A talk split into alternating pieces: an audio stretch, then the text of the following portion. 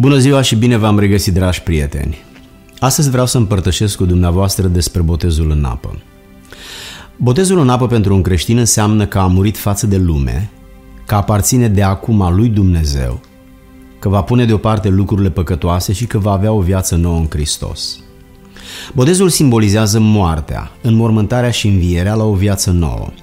Scriptura spune noi, deci, prin botezul în moartea lui, am fost îngropați împreună cu el – pentru ca după cum Hristos a înviat din morți spre slava Tatălui, tot așa și noi să trăim o viață nouă.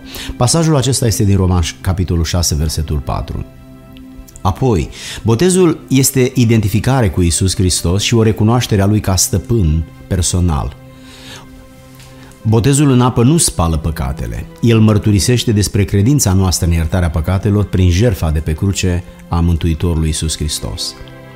Botezul în apă este mărturia unui cuget curat, așa cum spune Apostolul Petru în prima sa scrisoare, capitolul 3, versetul 21. Când este timpul potrivit pentru botezul în apă? Timpul potrivit pentru botezul în apă este atunci când omul crede că Isus Hristos este Mântuitorul. Uh, vă aduc aminte de un pasaj din uh, Faptele Apostolilor, capitolul 8. Pe când își urmau ei drumul, au dat de o apă și famenul a zis, uite apa, ce mă împiedică? Filip a zis, dacă crezi, din toată inima se poate. Iată dar, atunci când omul crede, când omul crede din toată inima. Apoi când omul se pocăiește de păcat, pocăiți-vă și fiecare din voi să fie botezat în numele lui Isus Hristos spre iertarea păcatelor, apoi veți primi darul Sfântului Duh. Faptele Apostolilor, capitolul 2. Credință din inimă, pocăința autentică. În al treilea rând, când omul primește cuvântul lui Dumnezeu. Cei ce au primit predica au fost botezați și în ziua aceea la numărul ucenicilor s-au adăugat aproximativ 3000 de persoane. Un pasaj din Faptele Apostolilor, capitolul 2. Credința, pocăința și primirea cuvântului, adică educarea cu mesajul, cu revelația cuvântului Dumnezeu din Biblie. În Noul Testament, oamenii care se botezau trebuiau mai întâi să creadă, apoi să fie învățați și apoi să accepte cuvântul. Iată dar repetarea celor trei lucruri pe care le-am enunțat deja. În al patrulea rând, când omul înțelege că pocăința și credința preced botezul în apă, Cartea Faptele Apostolilor arată că pocăința și credința preced botezul în apă. Oamenii din Ierusalim care s-au convertit la cinzecime s-au pocăit, au crezut și au fost botezați. Oamenii din Samaria care au crezut Evanghelia predicată de Filip au fost botezați. Apostolul Pavel a crezut și abia după aceea a fost botezat. Convertirea lui Corneliu, a rudelor și prietenilor lui apropiați. Dumnezeu i-a deschis inima Lidiei, a luat aminte la cuvânt și a fost botezată. Convertirea temnicerului din Filip și familia lui. Crips împreună cu mulți corinteni au crezut în Domnul și abia după aceea au fost botezați. Cazul ucenicilor din Efes, din fapte 19, sau ucenicii au crezut în Hristos și după aceea au fost botezați. Ceea ce am vrut să spun, insistând uh, prin repetarea acestor pasaje din Scriptură, este faptul că omul trebuie mai întâi să creadă și apoi să fie botezat. Dar pentru a crede, crede ce? Crede în cine? Credința trebuie să fie întemeiată pe ce spune Biblia. El trebuie să primească cuvântul, trebuie să se confrunte cu cuvântul. Îl citește personal din Biblie, ascultă pe cineva care îl explică, se uită la o emisiune care vorbește despre voia lui Dumnezeu prezentată în cuvânt. În concluzie, primirea cuvântului care generează credință, iar credința conduce la botezul în apă. În al cincilea rând, omul trebuie să se boteze atunci când botezul este confirmat de unirea credinței cu fapta. Uh, Biblia vorbește despre Simon, un vrăjitor care s-a botezat după ce s-a uh, după ce a crezut. Simon a crezut, s-a botezat și privea cu uimire și admirație la lucrarea miraculoasă a lui Dumnezeu făcută de Filip. Fapte 8. Când Petru și Ioan a venit în Samaria și prin punerea mâinilor lor Dumnezeu i-a umplut pe credincioși proaspăt convertiți cu Duhul Sfânt, Duhul de lăcomie de bani din inima lui Simon s-a trezit la viață și atunci a cerut și el puterea aceasta ca să o comercializeze și apostolii s-au purtat aspru cu el. Ioan Botezătorul, care boteza la Iordan cu botezul pocăinței, a refuzat să-i boteze pe farisei, cunoscându-le ipocrizia și viața murdară pe care o ascundeau. Spunea el, faceți fapte vrednice de pocăința voastră. În al șaselea rând, când trebuie să se boteze o persoană, când botezatul înțelege semnificația botezului și își poate asuma responsabilitatea acestuia.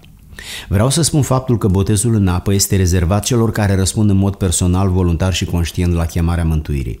Așa cum am menționat deja, în Noul Testament, oamenii care se botezau trebuiau mai întâi să creadă, să fie învățați și apoi să accepte cuvântul. Patrologia ortodoxă spune, Botezul se administra celor care credeau și care erau convinși de adevărurile creștine, care făgăduiau că vor trăi conform acestor adevăruri, care posteau și se rugau pentru iertarea păcatelor anterioare. În Apologia, capitolul 1, este scris pasajul pe care l-am citat. Pentru toate aceste motive, botezul în apă nu se poate administra copiilor, spunea Tertulian, care a trăit în uh, secolul uh, 2. El a scris lucrul acesta în Patrologia, în volumul 1, la pagina 419, spunând că copiii nu pot fi botezați decât după ce au cunoscut pe Isus și după ce știu să ceară mântuirea. Adică au ajuns la uh, capacitatea uh, intelectuală, rațională de a deosebi binele de rău. Un teolog german, Adolf Horneck, spunea în secolul II că nu era nici vorbă de botezul copiilor mici, credința personală fiind o credință esențială, o condiție esențială.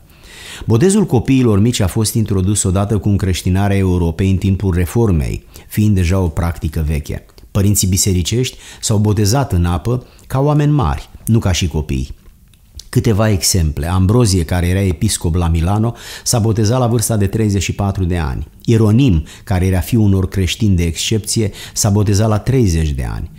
Arhicunoscutul Grigore de Nazians, fiul unui episcop, s-a botezat și el la 30 de ani. Vasile cel Mare, unul din părinții martiri, s-a botezat după terminarea studiilor. Cunoscutul Ioan Gură de Aur, Ioan Hristostom, s-a botezat în timp ce era retor.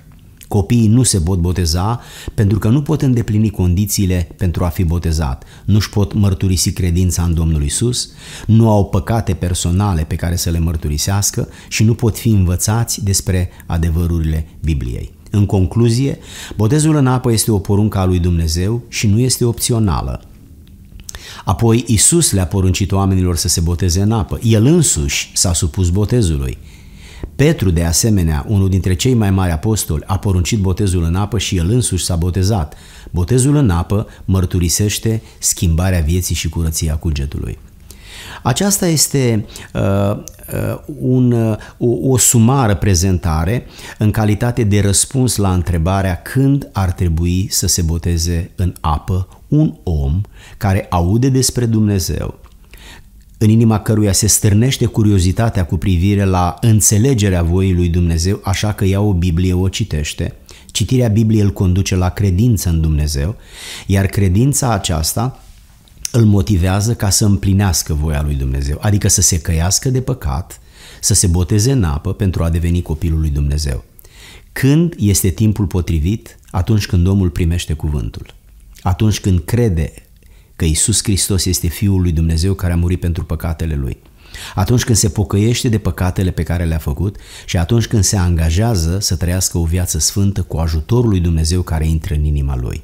Stimați prieteni, orice ființă umană trebuie să ajungă aici, pentru că viața e scurtă și după ce omul moare o singură dată urmează judecata. Noi vrem să trăim veșnic cu Dumnezeu. Dar pentru asta trebuie să împlinim voia lui Dumnezeu. Aceasta este condiția esențială, necesară și suficientă. Scump prieteni, haideți să avem un moment de rugăciune. Să ne oprim, să ne uităm la viața noastră și să ne întrebăm, suntem în voia lui Dumnezeu? Dacă da, să-i mulțumim. Dacă nu, să-L rugăm să ne ajute să ajungem acolo. Ne rugăm cu toții. Tată Ceresc, îți mulțumim pentru timpul acesta de câteva minute pe care l-am petrecut împreună, concentrându-ne la voia ta pe care ai scris-o în Biblie. Îți mulțumim în primul rând pentru că te-ai descoperit nouă, ca să nu te mai punem pe treapta unei bănuieli, asumându-ne că unul spune că e Dumnezeu într-un fel, altul în altul și fiecare om are religia lui și Dumnezeul lui. Îți mulțumim că ne-ai descoperit adevărul despre tine în Biblie. Îți mulțumim, Doamne, pentru că ai înduplecat inima noastră ca să te cunoască pe tine, să se smerească în fața ta și să te urmeze pe tine. Îți mulțumim pentru că ne-ai descoperit faptul că trebuie să credem, să ne pocăim și să ne botezăm în apă. Dar sunt foarte mulți oameni care nu cred, sau unii cred, dar nu se botează, adică nu practică ceea ce cred. Vrem să ne rugăm împărtășia aceasta pentru toți oamenii. Doamne, împingei, expunei, oferă-le o experiență care să le descopere voia ta, care să le stârnească curiozitatea și care să-i motiveze să citească Biblia. Iar atunci când vor citi Biblia, deschide-le mintea și călăuzește-i spre ce parte din Biblie să citească mai întâi, ca să nu-și piardă interesul atunci când citesc genealogiile din, vechi, din primele cărți ale Vechiului Testament. Ajută-i, Doamne, și îndreaptă-le privirea înspre cuvântul Tău din Scriptură ca să înțeleagă ce trebuie să facă și în felul acesta să se angajeze în fața ta, Creatorul și Dumnezeul nostru, să te urmeze pe tine. Ne rugăm pentru cei din casele noastre, ne rugăm pentru prieteni, vecini și cunoscuți, pentru familia extinsă, ne rugăm pentru prieteni și dușmani, pentru toți oamenii de pe fața pământului. Descoperele voia ta, pentru ca să nu ajungă în iad după ce trec prin moartea fizică. Cerem de la tine harul acesta, care este harul mântuirii, pentru care Har Hristos a trebuit să vină pe pământ în calitate de mântuitor, să moară în locul nostru și în felul acesta să plătească păcatele pe care le-am făcut în trecutul nostru. Îți mulțumim, Doamne, pentru mântuirea pe care ai pregătit-o, pe care ai realizat-o prin Hristos și pe care ai aplicat-o prin Duhul Sfânt. Îți mulțumim pentru acest cuvânt al Tău care ne învață, care ne zidește, care ne mângâie și ne încurajează. De aceea ne întoarcem cu recunoștință, admirație și mulțumire. Și prin Hristos și Duhul Sfânt îți mulțumim, Tată. Amin. Stimați prieteni, vreau să vă mulțumesc frumos pentru prezență, pentru interes, Dumnezeu să vă binecuvinteze, atât pe dumneavoastră cât și pe toți cei dragi. Multă sănătate, Dumnezeu să vă aibă în pază. Dacă v-a plăcut această emisiune, nu ezitați să apăsați butonul like. Dacă vreți în viitor să mai primiți astfel de emisiuni, abonați-vă.